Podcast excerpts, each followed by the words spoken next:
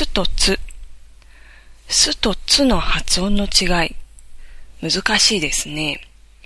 すもつも口の形は全く変わりません。うくすつぬと言ってみても口の形は全く変わりません。下の動きだけで音が変わります。口の中は見せられないので言葉で説明してもわかりづらいかもしれませんが、すを発音するときは、うを発音するときより、舌を上に上げて空気を隙間から出すように発音します。す、つを発音するときは、舌先を上顎の真ん中あたりにくっつけて息を通す感じです。つ。さあ、さっぱりわからないので、やっぱりひたすらドリル形式で耳から慣れるしかないですね。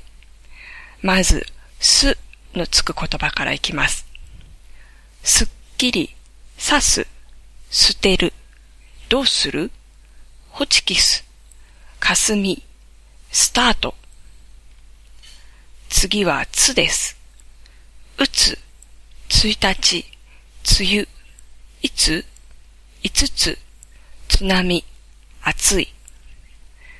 では次は、すとつ以外は同じ音ですよ。きちんとこれ聞き取りできますか？